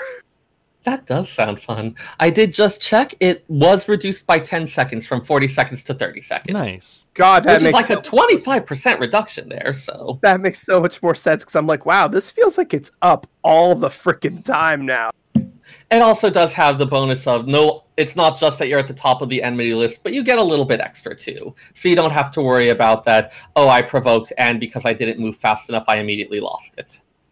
You don't have to be like, okay, we're now tied. I didn't hit you with a relevant skill. Where before we would hit, you know, like, okay, I've hit you with heavy swing and maim. Now I use provoke. Now I use storm's eye on you. It's like, great. That's not gonna work though. Like, you got to do that combo again, really, really quick, or you're gonna lose it still. So then the other question I have for you guys is how difficult has it been for you to get used to the way your job plays now? Because we one lost a number of skills, so those buttons are gone, and then two, they've reworked how a lot of them uh, function, so we have to kind of utilize them in a different way. How has your rotation and, and your finger, your muscle memory adapted so far? It definitely had some moments. I'm still not quite there. I'm still having a few where I want to hit different buttons. I every once in a while will just be like, I need to activate this, and it's like, nope. Apparently, I'm activating raw intuition instead. it's just like that's not what I meant to do. Uh, but I haven't changed where like my combo didn't really move, but my combo uh, routinely was on circle, triangle, square for butcher's block. Well, now I have triangle and square free, but my overpower was on X. So I'm like, okay, do I want to put my second step of overpower nearby? Well, now I have step one and two on face buttons and step three and four on arrow buttons, which feels weird, but I didn't move my step one. I didn't move my step two, and then my Storm's Eye and Storm's Path didn't end up moving either. So, like, it actually ended up flowing really well. Uh, I moved low blow into my main bar because it refreshes really fast. It, it's off global cooldown, so why the hell not? if it works for you. Like I said, a lot of people are really uh, pleased with how this has improved the way they can play on a controller. I still couldn't do it. Not gonna lie. I I need my keyboard. Yeah, I just But- have no idea how to play video games on a keyboard. I've never done it. Oh, Like I said, I, I did it even with uh, um, 11. Like I started on, on PS2, but I had to have the keyboard. And then when once it was released on, on PC, there was no going back. I'm over here trying to find ways to connect the controller to the computer. I just I can't. It just does not make sense to me. But I've been playing on a controller for a super long time, and honestly, being a tester at Nintendo, like I spent a lot of controller time. I spent a lot of console time. I did not spend a lot of keyboard time. I'm kidding. It, I mean, do you want to make a dollar less than minimum wage and be treated like cattle? I got somebody that can hook you up. Yeah. Well, And to be better now, reminded- hasn't it? To be reminded every time you ask for any kind of uh, worker rights that there's a million people in line waiting to take your job. It's Because almost like you've been a game tester, Sarah. Woo! or any other kind of uh, job that can be uh, filled in by a lot of people. Well, I mean, it's specifically a lot of people think it would be so awesome to be working in games. And, and it the is. number of people, I a will number of say. Yeah. Oh, can we talk about one more warrior thing before we move on? Sure. Holm gang. Oh yeah. We can move. Oh my god, Holm gang is so powerful. I And am you don't even have to be targeting anything. I am not going to be shocked at all if Holmgang gets patched in like 5.1 because it's really, really. Well, is it really much different than from uh, um, the other invuln skills then? So the thing with Holmgang old school is that you couldn't move, Yeah. but because it- now we can move. but this, so it froze an, a, an enemy target though as well. Right, but so for the I mean, Gunbreaker the one, it you dropped. half- to. Oh, Go sorry. ahead. Half the time it wouldn't because uh, it's like, oh, it's a high level thing. You think bind is going to work on that? Oh yeah, that's true. Yeah. So why my big thing was you'd throw it and then you couldn't move, and it's like, well, if an AOE or a double AOE hits you, you're just screwed. Hopefully, you don't end up dying because Holmgang doesn't stop everything. But I know for the Gunbreaker invulnerability skill, you drop to one HP, you're good for a little while. But if your healer isn't paying attention, it's gonna suck. Like we're back to like old style, almost berserk macro level of like I have to be annoying so that I don't die. And Dark Knight, same way. It's like, cool, I'm living dead. I need a lot of healing, or I'm going to drop enmity when I die, and the healer is going to get one shot. hmm Like, you have to have all that set up. With Holmgang, I'm still sitting at 100,000 HP, and I'm just getting beat on, but I'm not going to die. And it's a really good time to actually throw up Nascent Flash and to throw up Inner Release and then fell cleave your way to victory while being at a thousand HP on a boss fight and all of a sudden being at 90,000 by the time you're done. Makes sense. But I mean, I have seen uh, other tanks utilize their uh, invuln skills to uh, um, go through different mechanics, especially on the uh, um, the raids. Um, Chili has mentioned um, a couple of them as well. I don't want to get in, too in depth because I don't want to be spoilery on it. But um, yeah, I mean, it, it- I think they're all pretty well done. But it, it requires time, maybe a little bit tighter timing for some of the other jobs. It sounds like it's not quite as bad for Warrior, but I don't know if they could handle the exact same mechanic. We'll find out when we get to that point. We'll find out when somebody, probably not me, has all of the tanks at 80 and we can go, okay, here's the actual differences. Yeah, somebody will do that, I'm sure. Or probably already has. Okay. Anything else you guys want to go over with uh, the the skill changes you've experienced so far? Uh, Read your tool tips. They're Yeah. all different. Literally, Uh, all of them are different. And one thing I might actually suggest is uh, the Lodestone updated its job guide with all of the, not only with all the new uh, tooltips and the skill descriptions, but at the uh, bottom of each one, it has a short description of the general flow of that job.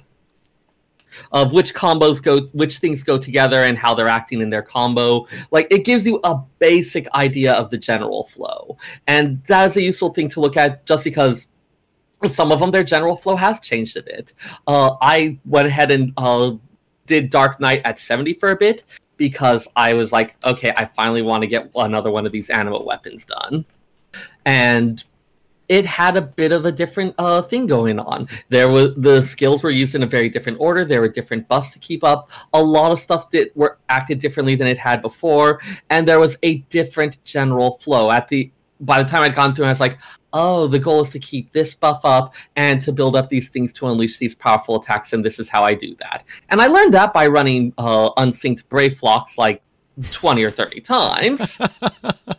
Oh, Brave Lock's hard. Hey, I need my glowing anima weapons. That's Alright. just a thing. I guess you do. You are. You have a problem, dude.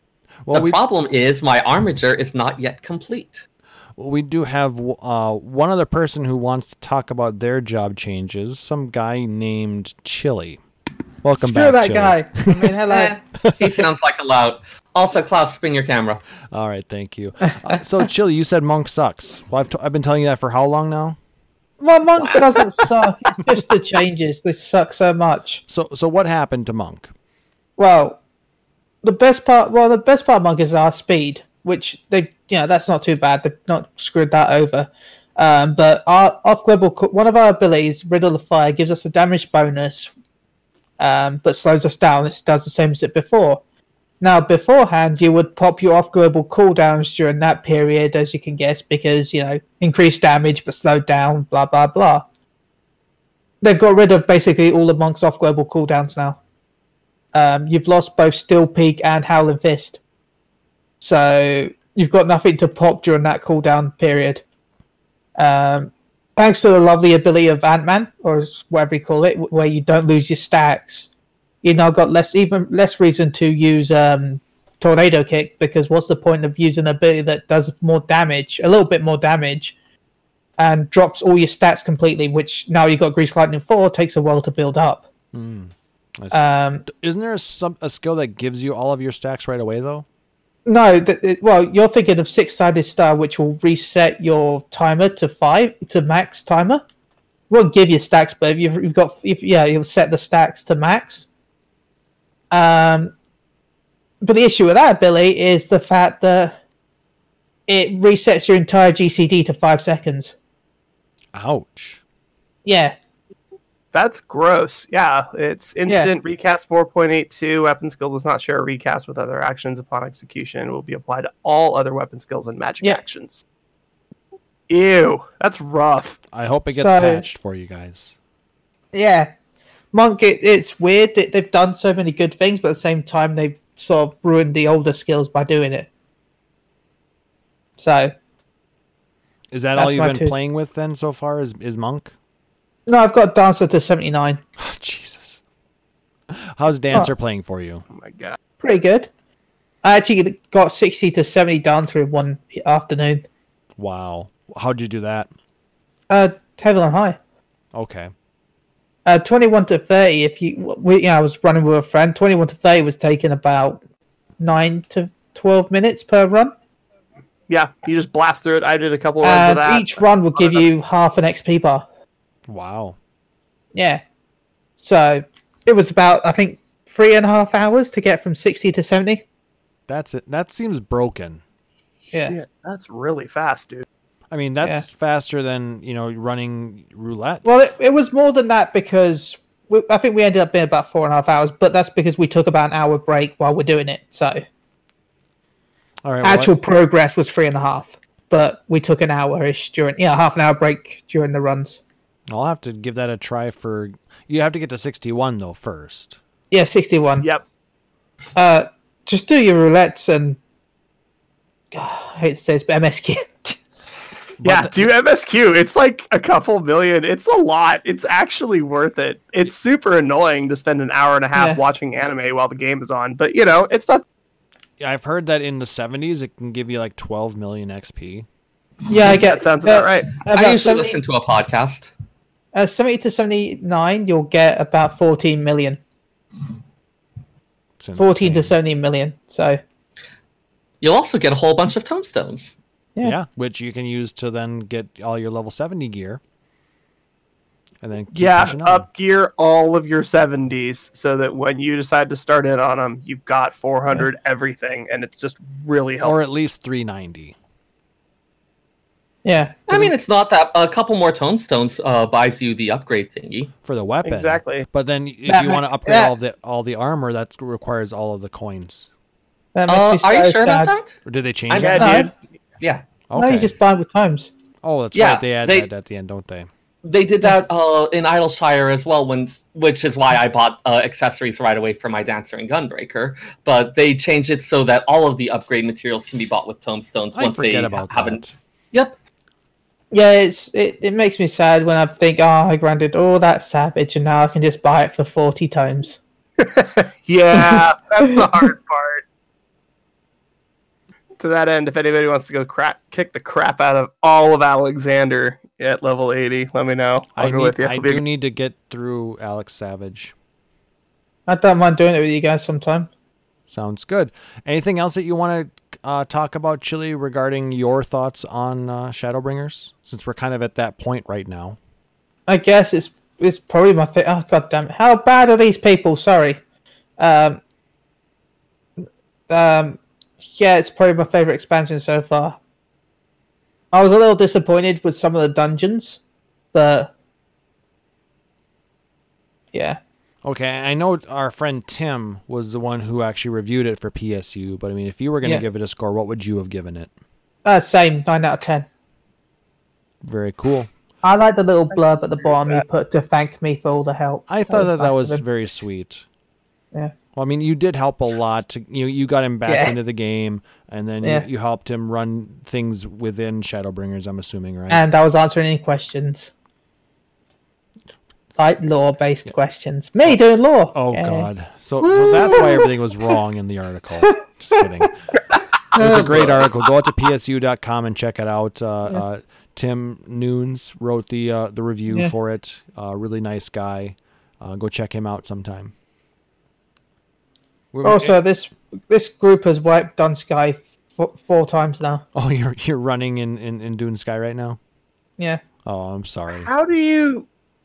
They're about Alright, to sure. wipe Diablos again. There's 72 so minutes sorry, left. buddy. That's how bad. Only two minutes left. No, they're 72 minutes right now. Seventy-two. I was like, well, it's like you're not going to finish if there's only two minutes left. Um, you want? I know you. Like I said, you were you've been a host for a very long time, but you're taking a break. So, are there any shout outs that you want to throw out there, Chili?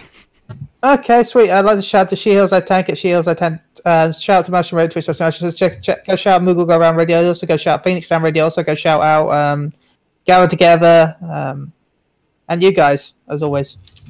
All right. Well, thank you for joining us. Hopefully, we catch you on the next episode, number one hundred. Right? I mean, I'm not going to leave. I'm going to stay. I'm lazy. Oh, okay. You can stay. That's if you want to continue on the discussion with us, then yeah, absolutely. If you have things you want to throw in there. Um, so Chili got a little ahead of our discussion since I thought he was gonna head he had to head out, but that's fine. Um, so uh, Talaz and Sarah, do you have any other thoughts regarding like how what you thought of the story overall without spoiling it, and um, you know, and things like that? I mean, story's been a blast. I love how we've progressed from area to area.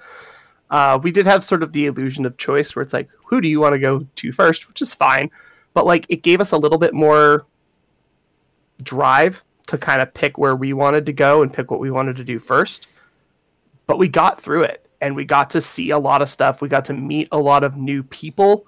We got to meet a lot of new races. We got to have a really good just gaming experience with characters that we know really, really well because we are them and we've been playing them for an ungodly amount of hours. So it's definitely been a really top tier expansion. Of the last three, easily the best one. Sarah?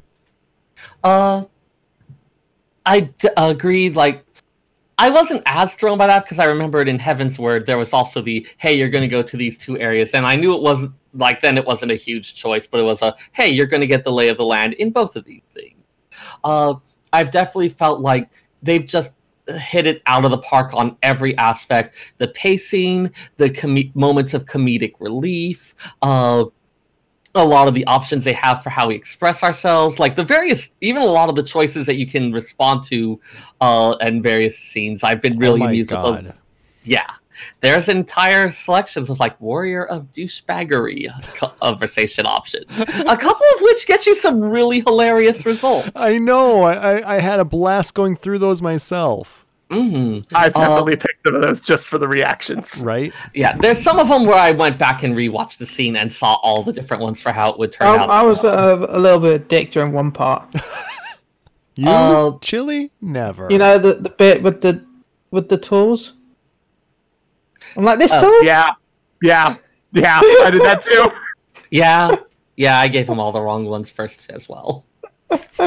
uh, but a lot of the stuff with uh, dropping of various hints of foreshadowing of uh, those uh, all those different moments where they uh, where they pulled the rug out from under us, but in a way that they had been hinting at. So on the one hand, it was surprising. On the other, I'd had an idea that things were maybe not quite what I thought, but I didn't really know the full scope of it or other things that was going on. And they just hit it so well on so many different aspects. Uh, yeah. This has been a labor of lo- labor of love in the making. Yes, it's it. Like I said, I, I have to echo both of your guys' sentiments. It, it really was well written, well scripted. I thought that the exposition of the zones was it felt pretty natural for the most part. Um, it, there was no forced grinding or uh, everything felt smooth. None of the quests felt like they were um, overly fetch quest style. Yeah, there's a few of them, but I mean it it wasn't terrible like it was in a Realm Reborn or some of the other quest lines that we've had in the past. Everything that they did had purpose, and like I said, by far the best uh, Final Fantasy 14 experience I've had is Shadowbringers. So for me, I would give this a, easily a 9.5. Yeah, I don't see any reason not to give it the full 10. Talaz? I'm sticking with nine because there's a couple things that I feel like they could have improved on, and a few things that look really good in Shadowbringers that should go backwards all the way back to Realm Reborn content. And we'll see where it's at at 5.1 and 5.2. But I'll give it a solid nine. Yeah, so it sounds like we're, like I said, in, in good agreement with a lot of the other reviewers. So, but yeah, this has been amazing. So good stuff. Um, so, like we said, in two weeks we are going to be taking the uh, cover off of the story. We're going to be spoiling it for those of you um, who have not yet experienced it yet. Please go experience it. It's amazing. You can get through it very easily in two weeks.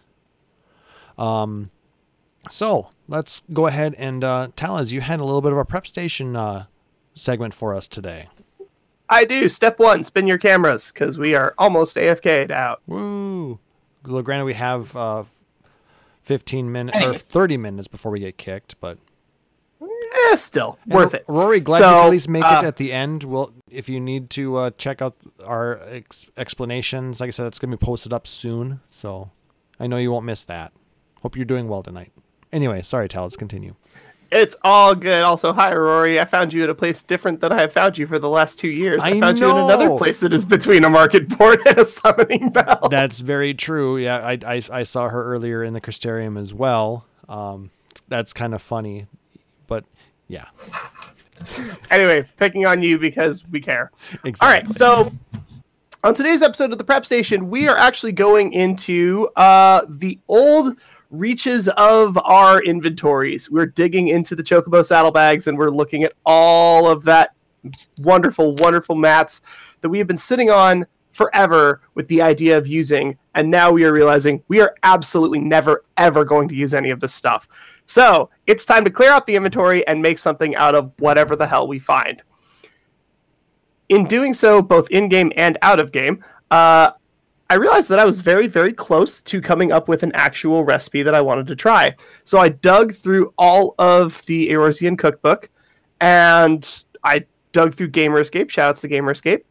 And I could not actually find this item in there. So either I'm crazy or it's actually not there. We'll find out which.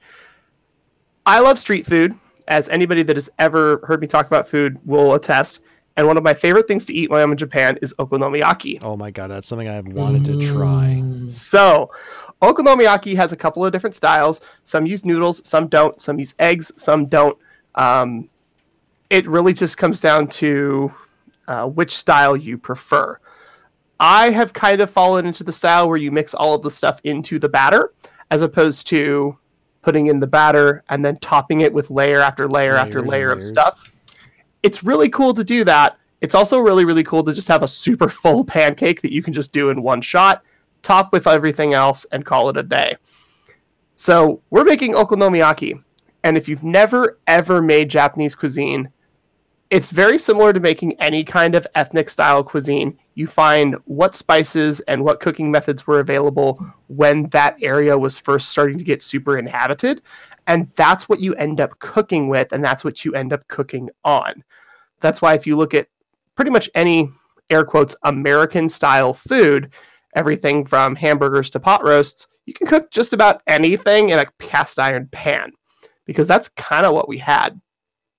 Japan back in the 1500s was no different, where they discovered that cast iron generated heat super well. You could heat it from the bottom and it would hold that heat. You could remove it from its heat source, usually fire, and it would still retain heat for quite a while. They used that to cook a sort of batter and make kind of a pancake, but not a pancake that you would throw syrup or butter or jam or fruit on. This one is more savory. It's going to end up with things like dried small shrimp or scallops or calamari or green onions or even cheese. Um, cheese in Japan is a whole a whole can of worms that I'm not going to get into tonight. Um, pickled red ginger, yakisoba noodles, uh, garlic chives, fish cakes, all kinds of stuff that you mix in with your flour, with your salt, uh, with cold water. Uh, colder water means fewer lumps. Pro tip for anybody making pancakes this weekend. So you make your batter, throw in all of your veg, throw in your cabbage, throw that into your pan on a medium heat with just a little bit of vegetable oil. You're going to get a really nice crust on the bottom of it, and you can flip that, cook the top part. Once you have the first flip done, that's when you can add something like crack an egg on top and then break the yolk and spread the egg over the entire okonomiyaki. Once you have it cooked all the way to the center and you've added as many layers as you want or cooked it through as much as you need to, that's when you start to get to have fun with it. That's when you get to add your seaweed, your to- your uh, mayo and Japanese mayo. If you've never had it, usually there's a couple different brands. Kewpie is one of the most popular. It's a very weirdly shaped bottle with a red lid. There's a little baby in a Oh, loincloth on the front. that's the only type of mayonnaise that my dad has actually been a little bit okay with. It's so It- different from the other styles of mayonnaise I noticed. so the mayonnaise that a lot of people are used to is made with eggs. It's made with oil, usually vegetable oil. Um, it's just emulsified and it's 90% fat.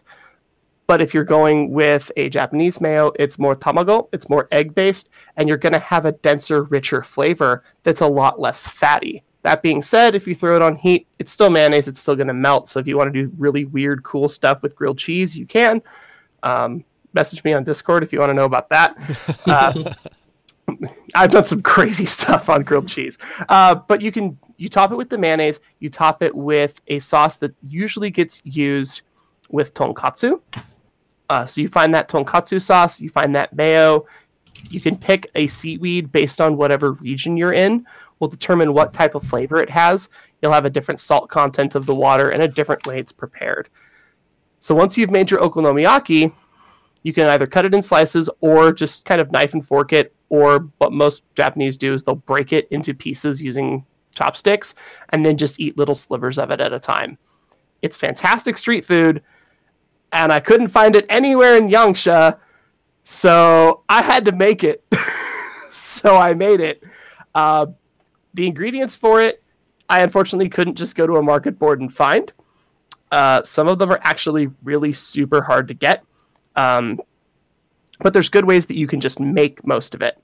Uh, katsuobushi, it's the dried bonito flake. You can usually find this even in like mid-tier grocery stores. That one's not too hard. The aonori is a dried green seaweed. If you can't find that, check your local Asian market and see if they have furikake. Furikake is a mixture of multiple kinds of seaweed, usually some seasoning, sometimes sesame seeds. It works. It's different, but it does work. And it is You- delicious. It's super bomb. Oh, I, I go Uh, through that way too fast.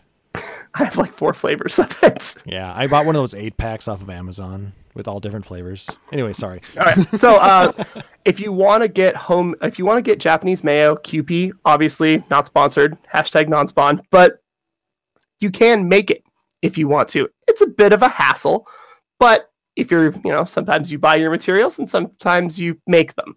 Depends on how into it you want to get. I can post a, I'm going to actually post a link in chat in here in just a second. Uh, the okonomiyaki sauce, there's a lot of different brands. They're all a little bit different, but you can pretty much just use katsu sauce and spike it with a couple of the ingredients that it doesn't have. Uh, it usually only has like four to five ingredients. So take whatever you will, use what you want. Again, we're kind of clearing out the storehouse right now. So whatever you have is what you're going to be using. One of the trickiest things to find that we have the two hardest parts. One is called naga imo. It's like a sweet potato and it makes the pancake fluffier. It looks like a root, it's a mess. It's really, really hard to get. If you cannot find it, you can actually just use it with yams. Get like a white sweet potato, white yam. Uh, regular russet potatoes kind of work, but you end up with a very, you end up with a different product at that point. But you, you want to try to find naga imo or yama imo. Uh, ask your grocer to see if they can bring it in. Uh, a lot of distributors actually do carry this, just most grocery stores don't carry it unless there's a demand for it. So find it if you can. It does make them a lot fluffier and make them taste better. The other one is called tenkasu.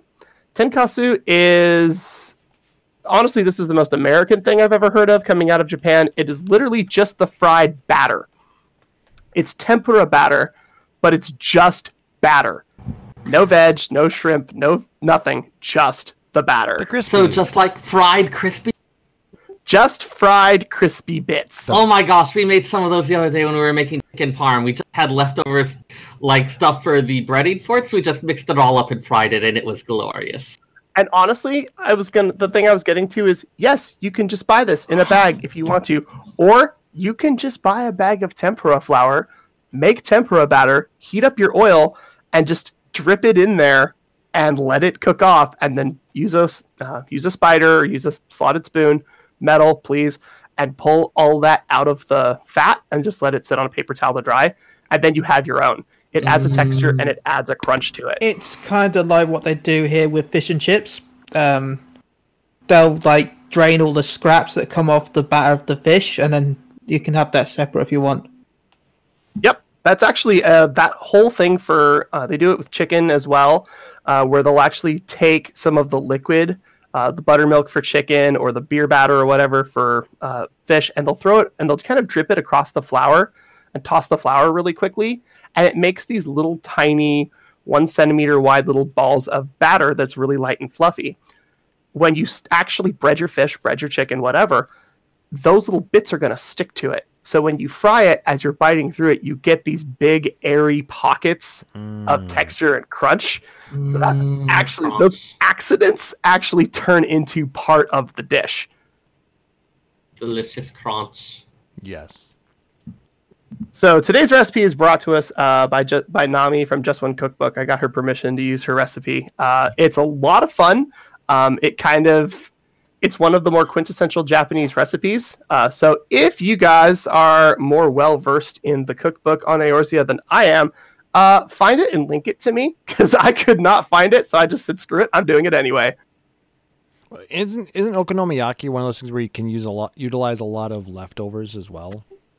It is. It's very much the leftovers dish. It's the last quarter of the cabbage. It's the last inch and a half of yagi imo. It's we only have one piece of unagi left. It's you put I- all that kind of stuff in. The name is literally means cook what you like, so it's kind of like a yeah, just throw it in dish. which realistically most street food is. It's Yeah. we come up with these things like you talk to you know true Italian chefs and they're like these ingredients only, only cook this way. You you look at Marco Pierre White recipes and they're very very strict and they're very you're like wow my god how did you come up with this stuff? And then you talk to the old school families.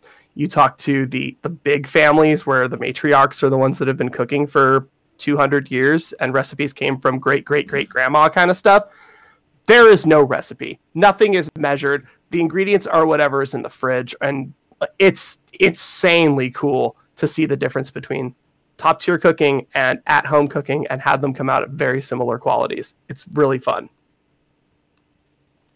All right. Now I want okonomiyaki. You're making it, right? Uh, I actually did. It was delicious. Did you send some our way? I mean, it's gonna get weird in the mail, but sure. Yeah, I can't imagine that holds up well. Uh, Chili, I'm gonna mail some to you. Uh, it's probably gonna get called by Yay. customs though. Yeah, so you, you won't see it, unfortunately. You might get an empty container. A soggy, empty box. It was good. Customs. God damn it. All right. Um, well, then we're going to go ahead and um, call it an episode then. So that's going to do it for this episode, guys. If you liked what you heard, please make sure to like, subscribe, or follow us on Apple Podcasts, Google, or even Spotify. Um, or whatever your preferred podcatcher is. Uh, just make sure, if if possible, leave us a rating or review. It allows people to find us out there and lets us know how you think we're doing because we'd love to hear you know any feedback, whether there's issues or questions or anything like that. Um, if you really dig this show, you can consider subscribing here at Twitch at twitch.tv slash Phoenix Radio.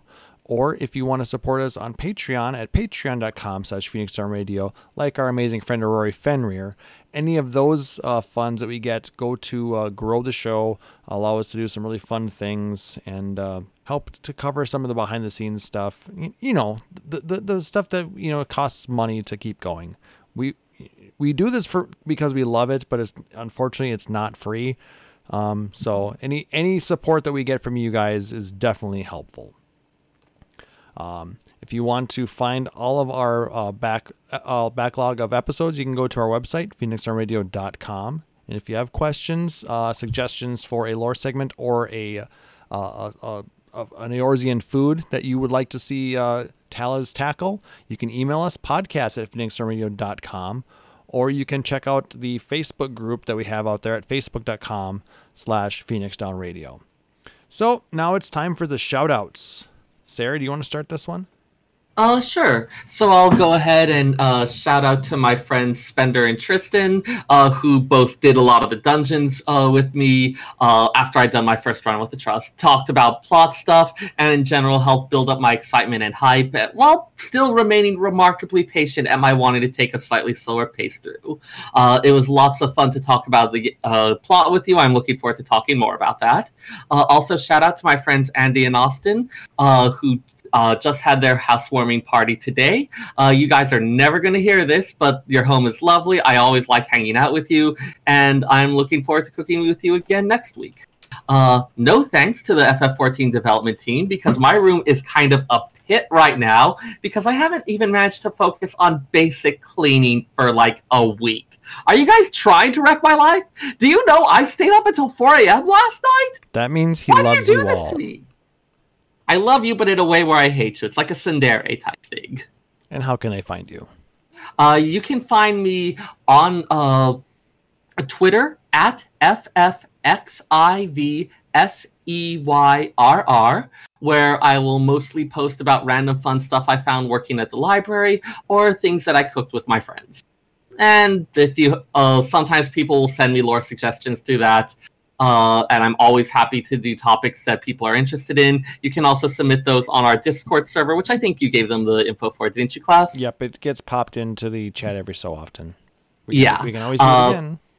Yeah, uh, I do monitor the library there and various other channels. So if you ever have questions, absolutely put them in there. Uh, I will get back to you as quickly as I can. And if it's something that's a complicated one, I'm happy to make it into a lore segment on the show.